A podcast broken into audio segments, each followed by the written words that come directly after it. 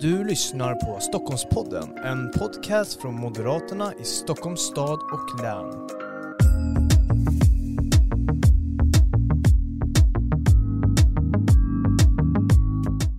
Då kör vi igång, nu spelas det. Ja, varmt välkomna till det här avsnittet i Stockholmspodden. Det är ju nämligen så att vi gör lite sammanfattningar av våra propositioner som vi antog på våra extra förbundsstämmor här i början på oktober. Eh, det är nämligen så att vi har ju lagt en politik som vi ska gå till val på eh, och eh, sådana här stämmobeslut väger ju en hel del i den planeringen. Och vi har nu beslutat att gå igenom varje proposition och den här som vi ska prata om idag, det är en väldigt stor proposition.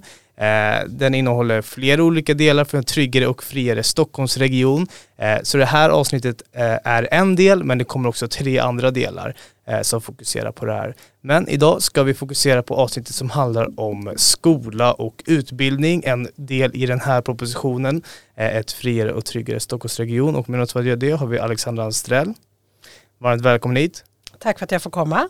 Eh, det är ju nämligen så att du var med och skrev den här propositionen, ska vi också tillägga. Eh, det här med att skriva propositioner, eh, många känner väl ändå att det är en väldigt tung del. Upplevde du det under den här processen? Nej, men när man får möjligheten att faktiskt vara med och forma partiets politik för bättre frihet i, länet här så det är ju mycket naturligtvis att tänka på när man skriver men det är en fantastisk möjlighet att få vara med och, och göra. Mm. Och eh, som jag sa tidigare, det är skola och utbildning som, som står på temat idag. Och så här, det var en väldigt bred propp, det hade väldigt många områden, men skola och utbildning var ju ändå en av de framträdande i den här propositionen. Varför, varför då? Varför ska Stockholmsregionen eller varför ska Moderaterna i Stockholms län fokusera så mycket på skolan? Men skolan är ju så oerhört viktig. Det är ju liksom där det börjar. Om vi ska vara eh, Frihetspartiet, vilket vi är, så är det ju, skolan är ju grunden till att man ska kunna komma ut i arbete och försörja sig själv. Mm. Det menar jag är frihet. Och eh, skolan lägger ju grunden till så mycket. Vi kan ju se att eh, om man klarar skolan, det är liksom den enskilt viktigaste faktorn för att man ska klara sig vidare bra i livet. Därför behöver vi se till att vi har riktigt bra skolor. Mm. Och skolorna har ju idag, både du och jag vet, är en del problem. Eh, det är ju en hel del elever varje år som går ut skolan utan behörighet till gymnasiet eh, och det är väldigt lätt för de här ungdomarna att hamna på glid då. Exempel in i kriminalitet eller att man hamnar i en, i en arbetslöshet som sedan leder till långtidsarbetslöshet och så vidare. Eh, men, men så här, vi måste ju på något sätt stärka skolresultaten starka, stärka incitamenten för skolor att, att uppnå bättre skolresultat. Eh, för kommunerna att jobba extra mycket med det här. Vad beslutade vi här på, på stämman? Hur resonerade man? Men vi resonerar ju så här att dels så har vi ju en del kommuner som har riktigt bra skolor. Och de ska vi kunna lära oss av. Vad, vad gör de? Vad har de för framgångsfaktorer? För å ena sidan har vi kommuner som har riktigt, riktigt bra skolor. Och sen har vi kommuner som det inte ser alls lika bra ut i. Mm. Och då har vi tagit fram en del förslag som bygger på all forskning visar ju på att den enskilt viktigaste faktorn för eleven att lära sig det är att ha en riktigt bra lärare i klassrummet. Läraren behövs och därför så vill vi öka tiden för lärarna med eleverna. Försöka ta bort mer administration och liknande för att man ska få mer elevtid. Det tror jag är en jätteviktig del. Sen har vi också på skolor där det är riktigt, riktigt stökigt. Där behöver vi få öka polisnärvaron så att inte lärarna behöver vara ordningsvakter utan att det faktiskt varje eh, polisen ska sköta sitt, socialtjänsten ska sköta sitt och så lärarna kan fokusera på att förmedla kunskaper. Det tror jag är oerhört viktigt så att det inte blir att man ska sköta alla rollerna samtidigt. Mm. En, ett annat beslut som ni, som ni gjorde på, på stämman, det var ju det här med att införa en kunskapsmiljard. Eh, mm. Eh, och det är ändå lite nytänkande när det kommer till, till skolområdet. Och ni jämför det här med, med kömiljarder. Skulle du kunna berätta lite mer om det? Varför behöver vi en kunskapsmiljard? Nej, men det är ju för att vi någonstans måste, måste ju vi motivera att man ska få eh, bättre resultat. Och om man lyckas snabbt och, och inom situationstecken enkelt eller så liknande så tycker jag att det ska premieras att man klarar av uppdraget bättre än många andra kanske. Mm. Vi, Vi tror ju på morötter, inte på ja, straff. Ja, men, men kan den här kunskapsmiljarden, tror att, tror ni att den skulle kunna säkerställa att, att fler barn klarar skolan? Eh, kommer kommunerna vilja satsa? Du är ju kommunpolitiker också, mm. är ju värt att tillägga här. Om vi kollar på dig som kommunpolitiker, om det skulle finnas en kunskapsmiljard eh, hos er i Haninge, eh, tror du att kommunen skulle vilja satsa då mer på skolan och verkligen säkerställa att fler elever uppnår skolresultat, bra skolresultat? Jag tror inte att kunskapsmiljarden enskilt löser alla problem. Jag tror att det är viktigt med bra incitament för att man ska komma framåt här. Och ja, jag är ju kommunpolitiker och har varit med ett tag och det, jag vet att det inte är alldeles enkelt att prioritera pengar till skolan alla gånger. Det är många som hellre vill prioritera något infrastrukturprojekt eller liknande. Och de är också viktiga men här måste vi ändå ta oss en funderare. Alltså barnen går i skolan nu. Det är nu pengarna behövs, det är nu vi behöver satsa. Så att vi inte bygger in utanförskapet redan från början i skolan. Mm. Jag tänker att det här med utanförskap som du nämner nu, eh, det är ju, när man läser propositionen eh, så pratar ni en hel del med att skolan är en, en byggsten att förebygga utanförskapet. Eh, det är ju en ödesfråga både nationellt här men också i våra kommuner där hur ska vi kunna tackla det växande utanförskapet och den här integrationskrisen som vi faktiskt har. Eh, var, varför väljer ni att trycka på det, att skolan är verkligen en byggsten att förebygga framtida utanförskap? Är ju det, vi har ju idag utanförskapsområden och därför är ju det aktiva skolvalet så oerhört viktigt, det fria skolvalet, att man kan få välja att gå i en annan skola än just där man bor. Då tror jag att vi kan motverka segregation än mer. Det finns ju en del kommuner som min egen till exempel där jag sitter i opposition. Vi har ju önskat att vi skulle ha ett eh, fritt skolval, alltså ett, mm. ett aktivt skolval i kommunen istället för så kallade upptagningsområden som vi har. Då tror jag att det blir viktigare och tydligare att man höjer upp skolan, alltså skolfrågan lite mer på agendan. Att det är viktigt att tänka efter vart man placerar sina barn. Att man funderar igenom, man pratar i, i familjen. Det är så vi vill att det ska fungera. Mm. I propositionen så nämner jag också en hel del det här med, med valfrihet och, och, dåliga skolor ska, ska stängas. Det är ett beslut på det här att eh, låta staten stänga eller ta över dåliga skolor i större utsträckning. Och eh, vi vet ju att det är ju ett utbrett problem idag att det finns allt för många dåliga skolor. I vår budget nu, du sitter ju också i riksdagen, så vet ju att vi satsar på att ge Skolinspektionen eh, ytterligare, eh, eller vi anser, eh, anslår eh, vet det, pengar till dem så att de också kan, kan se till så att dåliga skolor eh, inte existerar och så vidare. Eh, men vi vet också att Socialdemokraterna på andra sidan eh, försöker försöker nu skapa en slags valfråga kring eh, skolorna och framförallt satsa på friskolor. Eh, de vill ju förbjuda ett vinstuttag för friskolor eh, och det här betyder ju att fungerande skolor skulle stängas. Eh, varför är det så viktigt för Moderaterna i Stockholms län att, att stänga dåliga skolor och faktiskt låta staten ta över dem? Har man misslyckats gång på gång så måste man ju verkligen ta sig en funderare om man gör rätt saker. Då betyder ju inte att mer av samma är lösningen. Då tror jag att man behöver få hjälp. Och eh, som jag sa tidigare, eleverna går i skolan nu, de kan ju inte vänta på det hela. Det borde ju vara förbjudet att gå med underskott i skolan istället för att man ska förbjuda vinster i skolorna. Det finns väldigt många skolor, ganska vanligt kommunala skolor, de går med underskott år efter år. Men det finns ingen riktig långsiktig planering mer än att oh, men vi väntar på att det ska flytta in fler barn i området. Alltså det funkar ju inte. Så funkar ju inte någon verksamhet, någon annan verksamhet ute i samhället.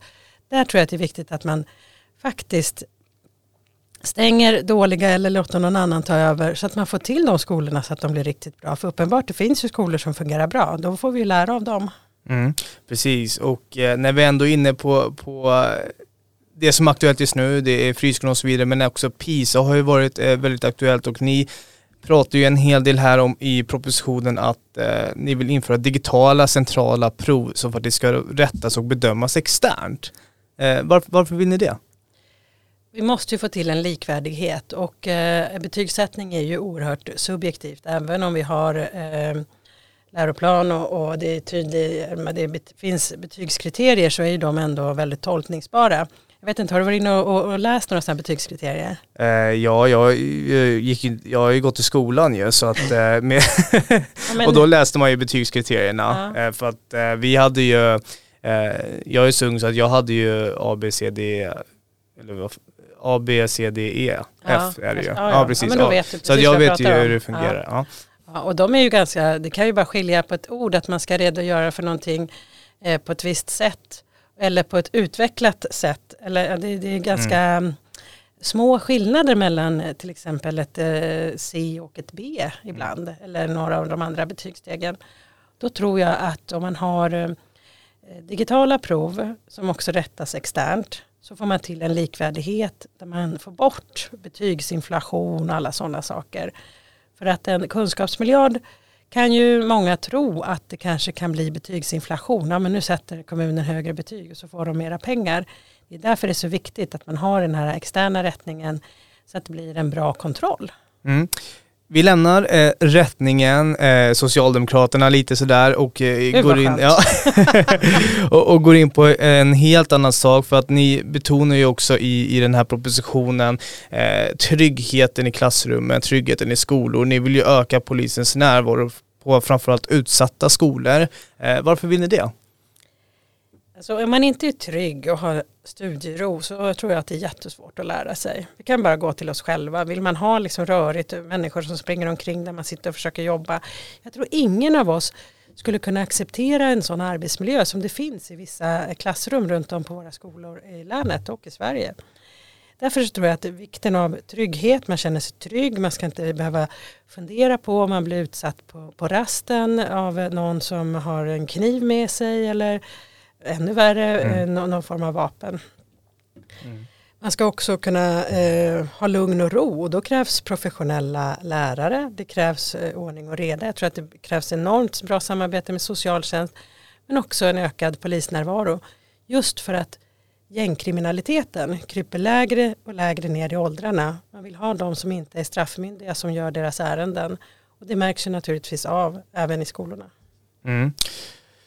Ni gör ju också en hel del annat i den här propositionen. Ni pratar ju inte bara om grundskola och gymnasium utan ni pratar ju faktiskt också om att man ska värna den akademiska friheten genom att göra styrdokument fria från politiska krav och värdegrundsinriktningar. Eh, det är jag lite nyfiken på. Skulle du kunna berätta lite mer om det? Men vi tycker ju att det kan ibland på sina håll vara ganska vinklat. Eh, oftast en del, ja, måste jag ändå vara ärlig och säga, vänstervridet mm. i, i, en del eh, lärosäten och det här behöver man ju förtydliga att det ska ju liksom vara eh, professionellt, inte vinklat åt något håll. Eh, så det tror vi är jätteviktigt. Sen så tycker vi också att vi borde satsa på ett, eh, alltså möjliggöra för ett eh, internationellt eh, ehm, universitet också ska kunna etableras i Stockholmsregionen. Vi behöver inte starta ett eget egentligen utan tänk vad fränt om Stanford vill ha en filial mm. i Stockholm. Mm.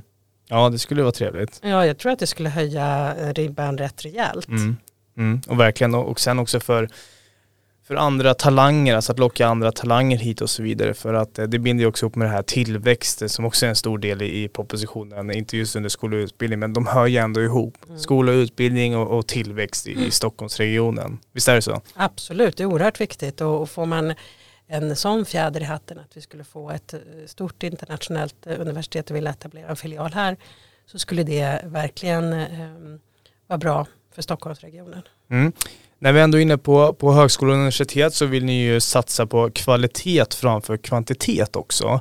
Eh, kan du berätta lite mer om det? Men det är ju viktigt att de lärosäten eller de universitet som vi har att man har en väldigt bra kvalitet och de platserna som finns. Så att eh, ja, det känns ganska självklart att kvaliteten måste vara liksom första prioritet. Mm. För att man ska också bygga tillväxt. Om man har dåliga, alltså många platser men, men inte någon högre kvalitet, men det, det ger egentligen inte så mycket. Nej, vi, eh, ni har ju också här eh, en, ett beslut på att låta ett nytt elituniversitet i Stockholmsregionen skala upp utbildningsplatserna för bristyrken. Eh, och det är ju lite intressant, det är lite nytänkande också. Skulle du kunna berätta lite kring det? Förlåt. Nej, men det finns ju en hel del bristyrken och eh, det behöver vi ta tag i för att se mm. hur liksom vi på ett bättre sätt tillsammans eh, med alla olika aktörer kan eh, hjälpa till att få fram talanger inom de olika bristyrkena. Bara nu här senast, jag sitter ju i försvarsutskottet i riksdagen och, och vi får ju höra ifrån både FRA och Säpo och Must, alla de här, de saknar IT-tekniker och de som är duktiga på säkerhet. Här behöver vi verkligen skala upp. Och de kräver ju också att man är svensk medborgare så vi kan ju liksom inte importera sån arbetskraft heller utan här behöver vi bli bättre själva. Mm. Skulle det här kunna vara ja, universitet för, eller skulle man kunna vrida på det att det kanske blir för sjuksköterskor och, och sådana yrken också? Absolut, alla de bristyrken som eh, vi behöver. Så att, mm. Eh, och sjuksköterskor absolut. Mm. Barnmorskor verkar vara populärt nu ja. också.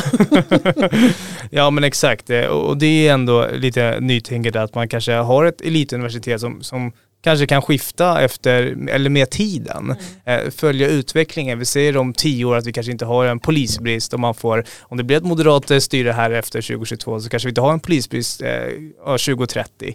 Eh, då kanske det här universitetet, om man leker med tanken, skulle kunna skifta och fokusera sig på ja, sjuksköterskor eh, som kanske skulle vara ett bristyrke. Eh, så det är, låter ju mycket intressant. Jag tror det skulle vara oerhört viktigt och nu skulle vi verkligen behöva det. Du var inne på poliserna själv. Antalet poliser i Stockholm har ju mm. minskat mm. sedan årsskiftet så att här skulle vi behöva få in det här omedelbums. Mm. Skola och utbildning, eh, precis det är ju väldigt brett, eh, väldigt brett ämne, men, men ni har ju verkligen träffat konkret eh, på ja, men det som krävs för att Stockholmsregionens skolor ska, ska bli så bra som möjligt men också så att det ska kanske, eh, hur ska man säga, samspela med tillväxten, att de ska gå hand i hand.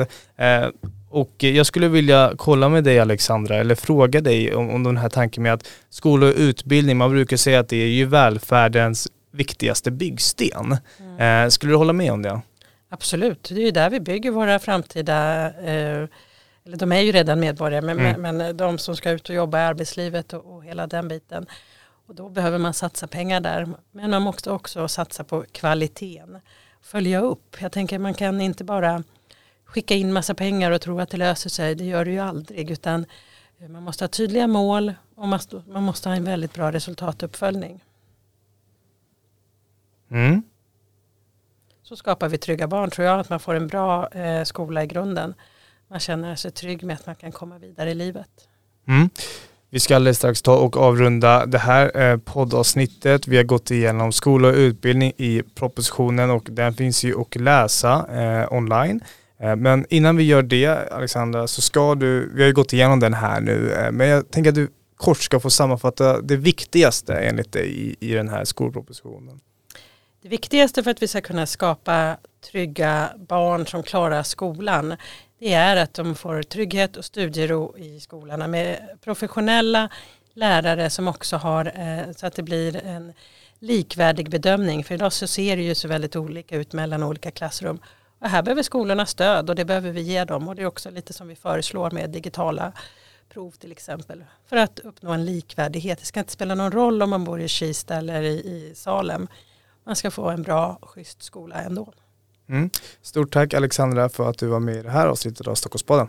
Tack för att jag fick vara med. Och stort tack till dig som har lyssnat. Om du vill läsa proppen i sin helhet så finns det på moderaterna.se Stockholm och där finns även en sammanfattning över de antagna besluten från stämman. Tack så mycket.